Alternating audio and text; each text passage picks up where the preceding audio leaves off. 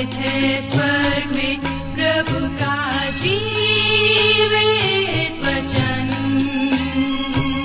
सृष्टि निर्माता भी है यही वचन। नमस्कार श्रोताओ बाइबल अध्ययन कार्यक्रम सत्य वचन में आप सभी का हार्दिक अभिनंदन करते हैं। जैसा कि आपको मालूम है कि इन दिनों हम पवित्र शास्त्र बाइबल के पुराने नियम में से नीति वचन नामक पुस्तक का विस्तार पूर्वक अध्ययन कर रहे हैं और हमें विश्वास है कि इस पुस्तक के द्वारा आपको आत्मिक लाभ मिल रहा है।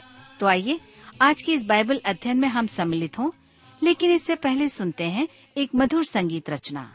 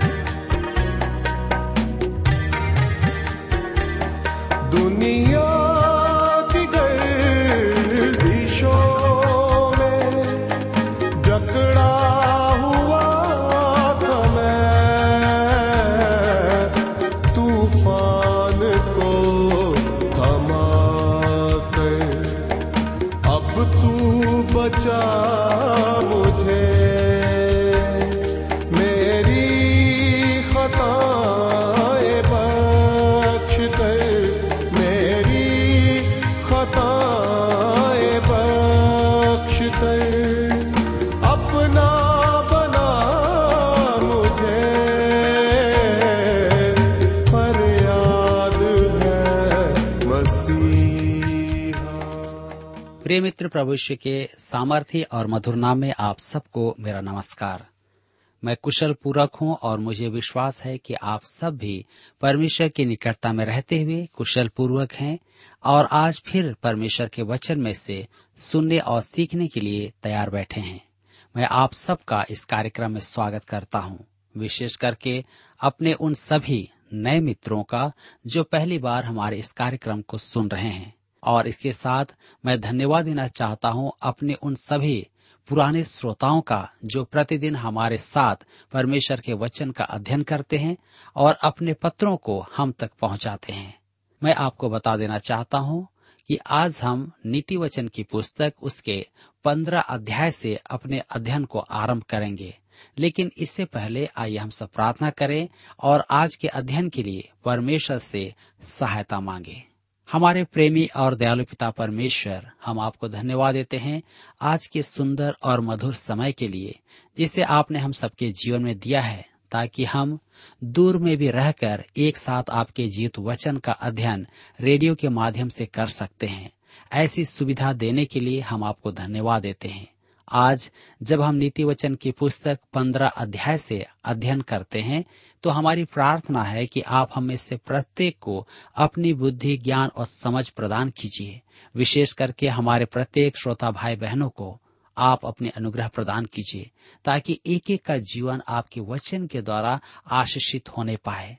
यदि कोई निराश है, परेशान है, बीमार अवस्था में है, चिंताओं में डूबा हुआ है, नौकरी के लिए अपने वैवाहिक जीवन के लिए, बच्चों के लिए, किसी प्रकार की बीमारी के लिए हमारी विनती है, हर एक को आप अपने शांति प्रदान करें, उन पर अनुग्रह करें ताकि एक एक जीवन आपके लिए जीता जा सके। इस समय हमें से प्रत्येक को आपके हाथ में सौंप देते हैं।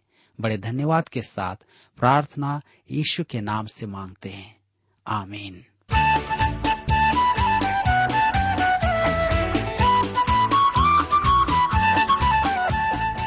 प्रिय श्रोताओं, अध्याय पंद्रह में आप अच्छाई और बुराई में परस्पर तुलना को देखेंगे और जीव की भूमिका, फिर मन के कार्यों को भी देखेंगे। तो सबसे पहले आइए हम जीव के विषय में देखें। जीव नीति वचन पंद्रह अध्याय, उसके एक पद में लिखा है, कोमल उत्तर सुनने से गुस्सा ठंडा हो जाता है, परंतु कटु वचन से क्रोध भड़क उठता है। मुझे पूरा विश्वास है कि इस पद को पढ़ते ही आपका ध्यान नाबाल और अबिगेल पर गया होगा, यदि आप इनके बारे में जानते हैं तब। हमने उनके प्रसंग में अनेक नीति वचन देखे हैं। अबिगेल एक सुंदर स्त्री थी और अच्छी पत्नी भी थी। उसका पति नाबाल धनवान मनुष्य था, परंतु मूर्ख था। एक पुस्तक है ब्यूटी एंड द बीस्ट अर्थात सुंदरता और पशु। यह नाबाल और अबिगेल पर लिखी गई है। अबिगेल सुंदर थी और उसमें सुंदरता भी थी और नाबाल एक पशु था। अबिगेल ने जब सुना कि उसके पति नाबाल ने दाऊद को अपमानजनक उत्तर दिया है, जिसने उनके पशु और चरवाहों की सदैव रक्षा की थी। तो उसने तुरंत ही अपने सेवकों से कहा कि वे दाऊद के लिए बहुतायत से भोजन बांधे और वह दाऊद से भेंट करने निकल पड़ी। उसने दाऊद को दंडवत किया। वह मानती थी कि दाऊद भावी राजा है और उसने अंगीकार किया कि उसका जीवन परमेश्वर के साथ गठबंधन में है। उसके कोमल उत्तर के कारण दाऊद का क्रोध शांत हो गया था। दूसरी ओर कटु वचन से क्रोध भड़क उठता है। ये वचन नाबाल के थे। परमेश्वर के वचन के अध्ययन में आप ऐसे अनेक उदाहरण को पाएँगे। जी हाँ हम देखेंगे कि मती सुसमाचार अध्याय तेईस में प्रभु यीशु ने फरीसियों को कठोर शब्द सुनाए थे, परंतु इसका समय होता है। यीशु के लिए ऐसा करना सही भी था। दूसरी ओर आप देखेंगे कि वह अनुग्रह के भूखे लोगों पर कैसा दयावान था। यहोना सुसमाचार आठ अध्याय के ग्यारह पद में उसने वे विचार में पकड़ी गई स्त्री से कहा, मैं भी तुझे दोष नहीं देता। अब पाप मत करना। यह कैसे अनुग्रह के शब्द थे? मेरे कहने का अर्थ यह है कि हम परमेश्वर के वचन में ऐसे अनेक उदाहरण देखते हैं। कोमल शब्दों का समय होता है और कठोर शब्दों का भी समय होता है और आपको किस प्रकार उपयोग करना है, इसे भी आपको समझना है। नीति वचन पंद्रह अध्याय के दो पद में लिखा है, बुद्धिमान ज्ञान का ठीक बखान करते हैं, परंतु मूर्खों के मुँह से मूर्ता उबल आती है। यह भी जीव ही की भूमिका है। मैं फिर कहता हूँ कि जीव के दुरुपयोग के बारे में धर्म शास्त्र शराब के दुरुपयोग से भी अधिक चर्चा करता है। इसका अर्थ यह न समझे कि हम शराब को अच्छा कह रहे हैं। हम नशीले पदार्थों का सेवन करने वालों पर उंगली उठाते हैं, परंतु शराबियों को रोगी और सहायता ग्रस्त कहकर स्वीकार करते हैं। परमेश्वर का वचन शराब को दोष देता है, परंतु उससे कहीं अधिक जीव को दोष देता है। आपकी यह छोटी सी जीव प्रकट करती है कि आप क्या हैं। यह एक खतरनाक अंग है, जो छोटे से माचिस के तीली के समान है, जो बड़े से बड़े बंगले और छोटे से छोटे घर को जला सकती है। नीति वचन पंद्रह अध्याय उसके तीन पद में लिखा है यहवा की आँखें सब स्थानों में लगी रहती हैं। वह बुरे भले दोनों को देखती रहती हैं। आप आसपास देखकर सोचते हैं कि आपको कोई नहीं देख रहा है, परंतु परमेश्वर आपको सदैव देखता है। आपको स्मरण होगा कि मूसा ने जब देखा कि एक मिस्री व्यक्ति इब्री व्यक्ति को मार रहा है तब उसने अपने चारों ओर देखा कि उसे कोई देखता है या नहीं, और उसने उस मिस्री व्यक्ति को घात किया। वह ऊपर देखना भूल गया था। परमेश्वर के सामने आपका और मेरा जीवन खुली किताब है। यहाँ आपका गुप्त पाप स्वर्ग में चर्चा का विषय है। यहवा की आँखें सब स्थानों में लगी रहती हैं। वह बुरे भले दोनों को देखती रहती हैं। जी हाँ आज हमारे बहुत सारे जवान भाई बहन अपने जीवन को गलत मार्गों पर लेकर के चल रहे हैं। उनको ऐसा लगता है कि कोई भी उन्हें नहीं देख रहा है, लेकिन वे इस बात को भूल रहे हैं कि परमेश्वर उन्हें देख रहा है। नीति वचन पंद्रह अध्याय के चार पद में लिखा है, शांति देने वाली बात जीवन वृक्ष है, परंतु उलटफेर की बात से आत्मा दुखित होती है। यहाँ पर फिर से जीव की भूमिका का उल्लेख है।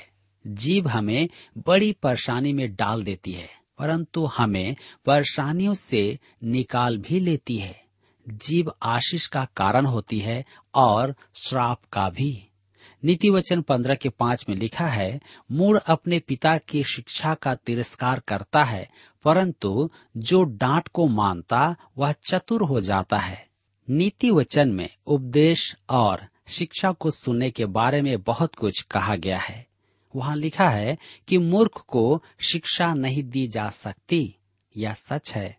आप उसे कह सकते हैं, परंतु उसे समझा नहीं सकते, क्योंकि वह आपकी शिक्षा पर ध्यान नहीं दे रहा है। नीति वचन पंद्रह, उसके सोलह पद में लिखा है, धर्मी के घर में बहुत धन रहता है, परंतु दुष्ट के उपार्जन में दुख रहता है। धर्मी का धन सांसारिक संपत्ता नहीं है, उसका धन है आनंद, शांति, प्रेम, सहानुभूति, सुविधा आदि।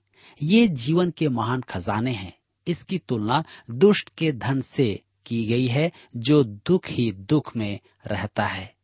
नीति वचन पंद्रह के सात पद में लिखा है, बुद्धिमान लोग बातें करने से ज्ञान को फैलाते हैं, परंतु मूर्खों का मन ठीक नहीं रहता। यहाँ होठों की बात है, परंतु अभिप्राय वही है। बुद्धिमान लोग बातें करने से ज्ञान को फैलाते हैं। तब हम पढ़ते हैं नीति वचन पंद्रह के आठ पद में, दुष्ट लोगों के बलिदान से यह वह घृणा करता है, परंतु वह सीधे लोगों की प्रार्थना से प्रसन्न होता है। यह मुख्य सिद्धांत है। दुष्ट न तो भलाई कर सकता है और न ही अच्छी बात सोचता है। उसके लिए यह असंभव है। पल भर के लिए पद 26 को देखें, जहाँ यही विचार व्यक्त किया गया है।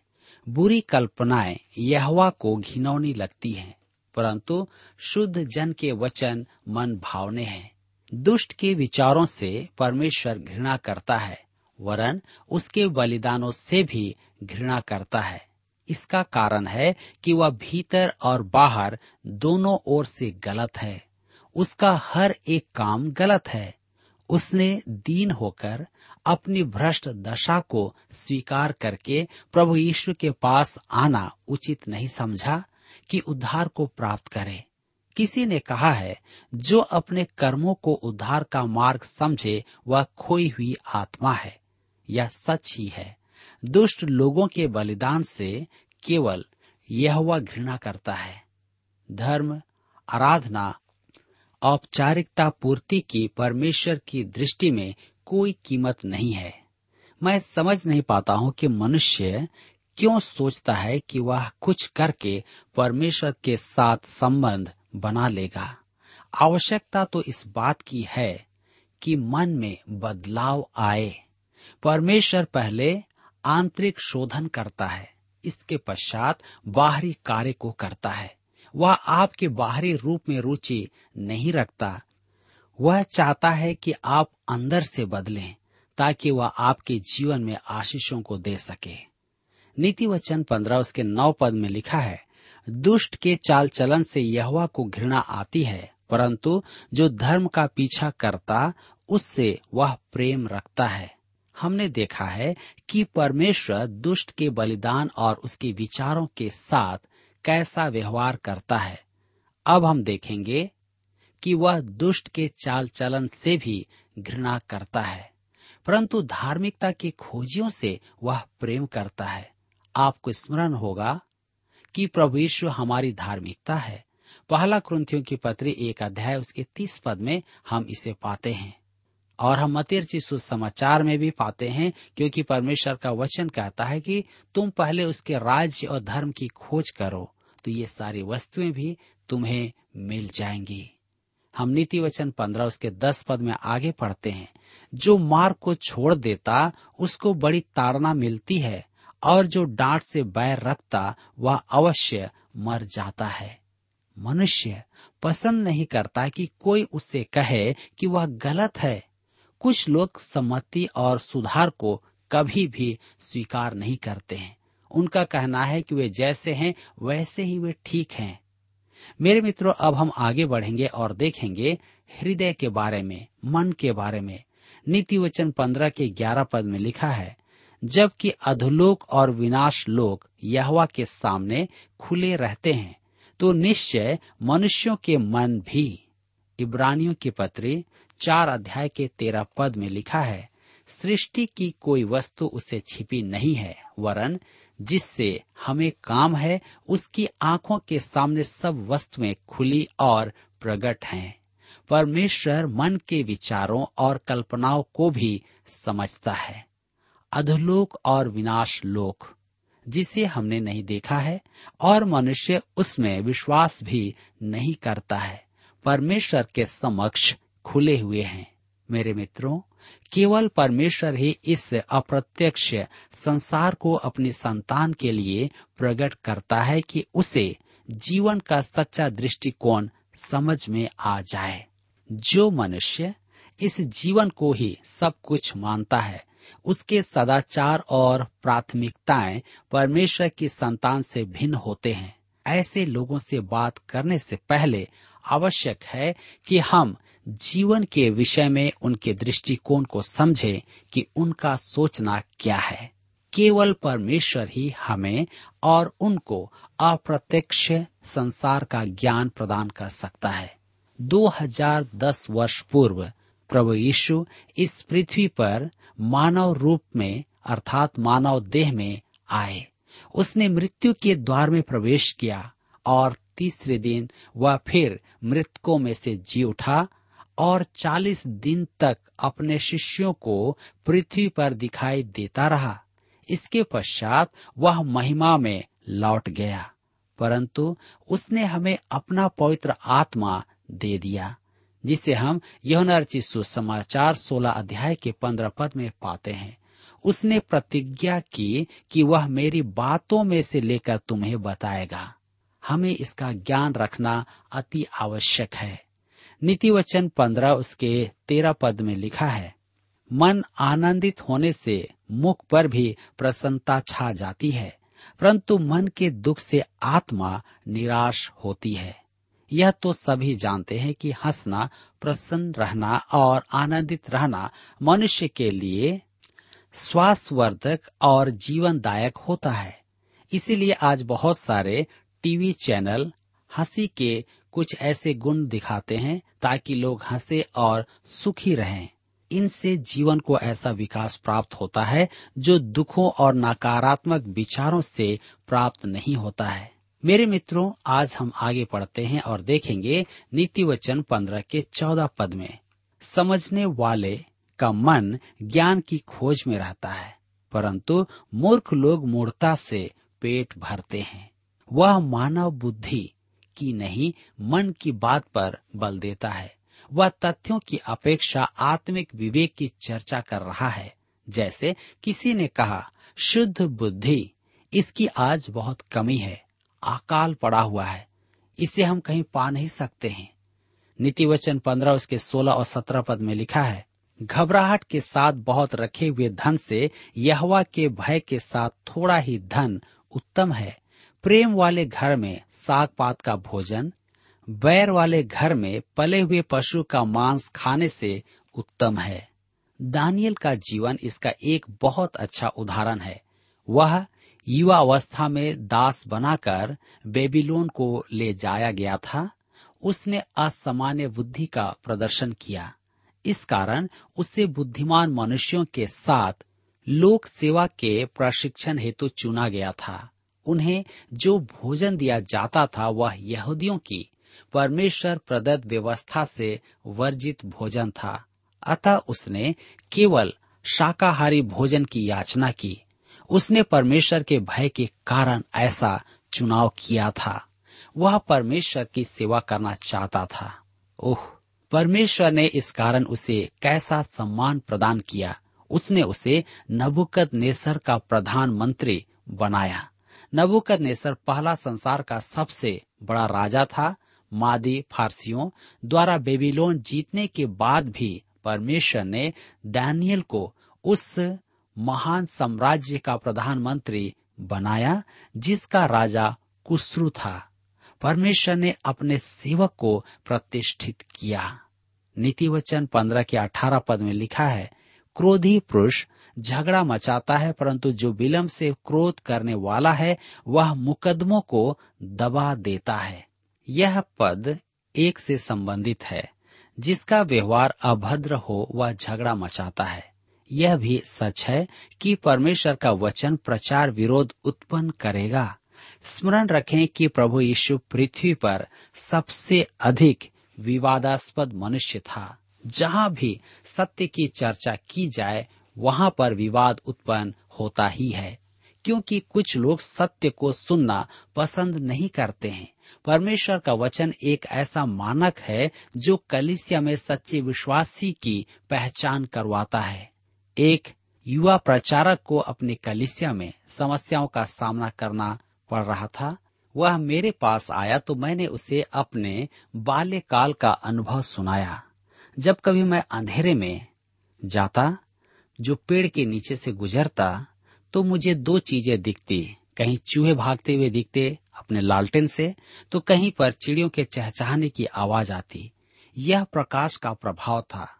इसी प्रकार परमेश्वर के वचन का प्रचार करते समय आप चूहों को भागते देखेंगे और चिड़ियों को चहचहाते सुनेंगे। हमें स्मरण रखना है कि हम क्रूस की ठोकर को अधिक बढ़ा चढ़ाकर व्यक्त न करें, केवल प्रचार करें। नीति वचन पंद्रह के बीस पद में लिखा है, बुद्धिमान पुत्र से पिता आनंदित होता है, परंतु मूर्ख अपनी माता को तुच्छ जानता है। पिता अपने पुत्र की अच्छाई पर गर्व करता है, परंतु पुत्र यदि परीक्षा में फेल हो जाए तो उसके पिता के मुँह से आप कुछ भी नहीं सुनते हैं।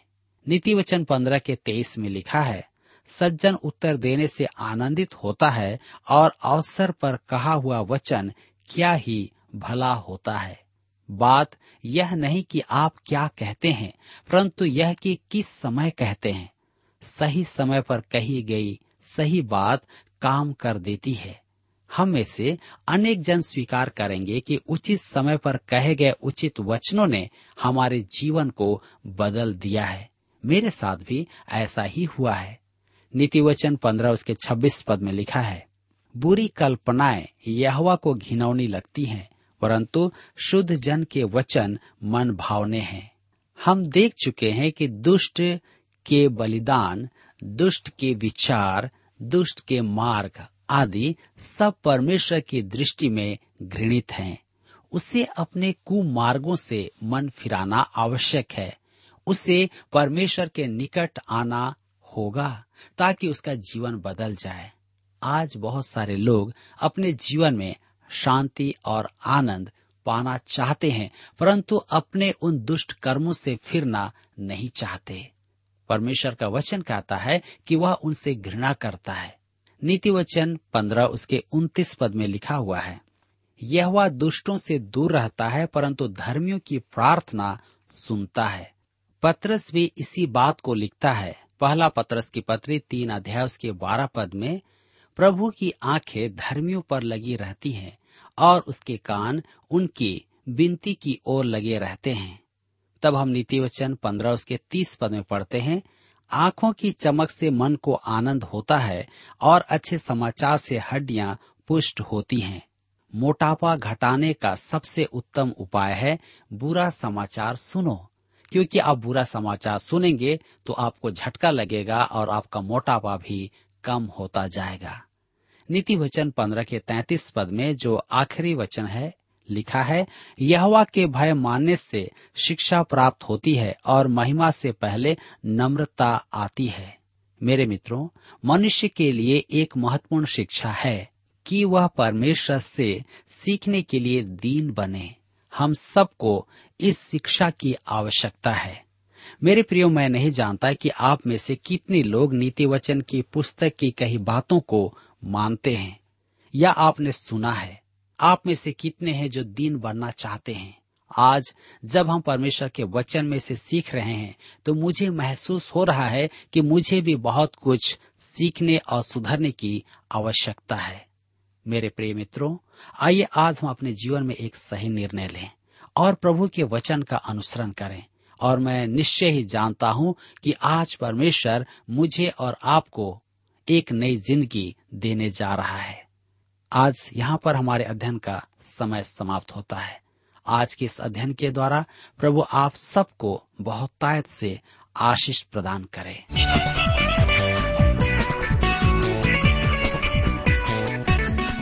प्रिय श्रोताओ, अभी आप सुन रहे थे बाइबल अध्ययन कार्यक्रम सत्य वचन हम आशा करते हैं कि आज के इस कार्यक्रम से आपको आत्मिक लाभ मिला होगा।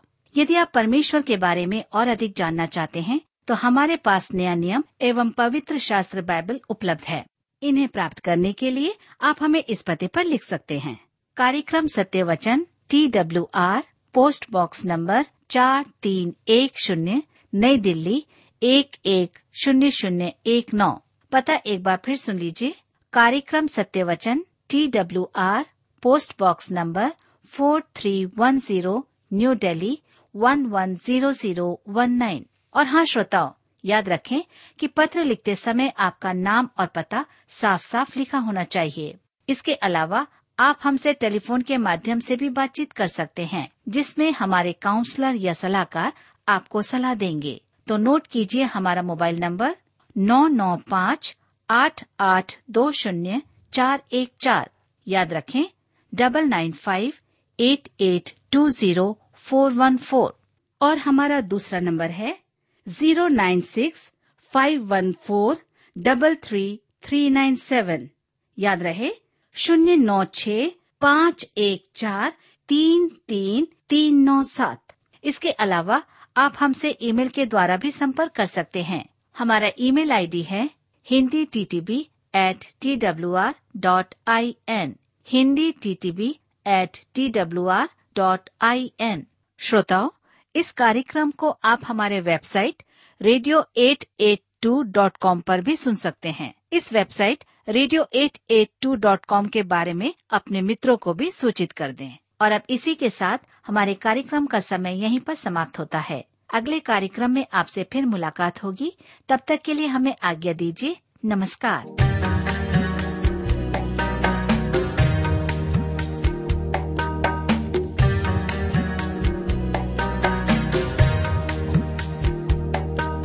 तुझसे दुआ मसीहा मेरी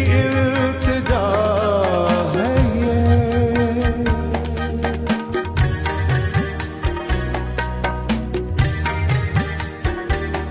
तुझसे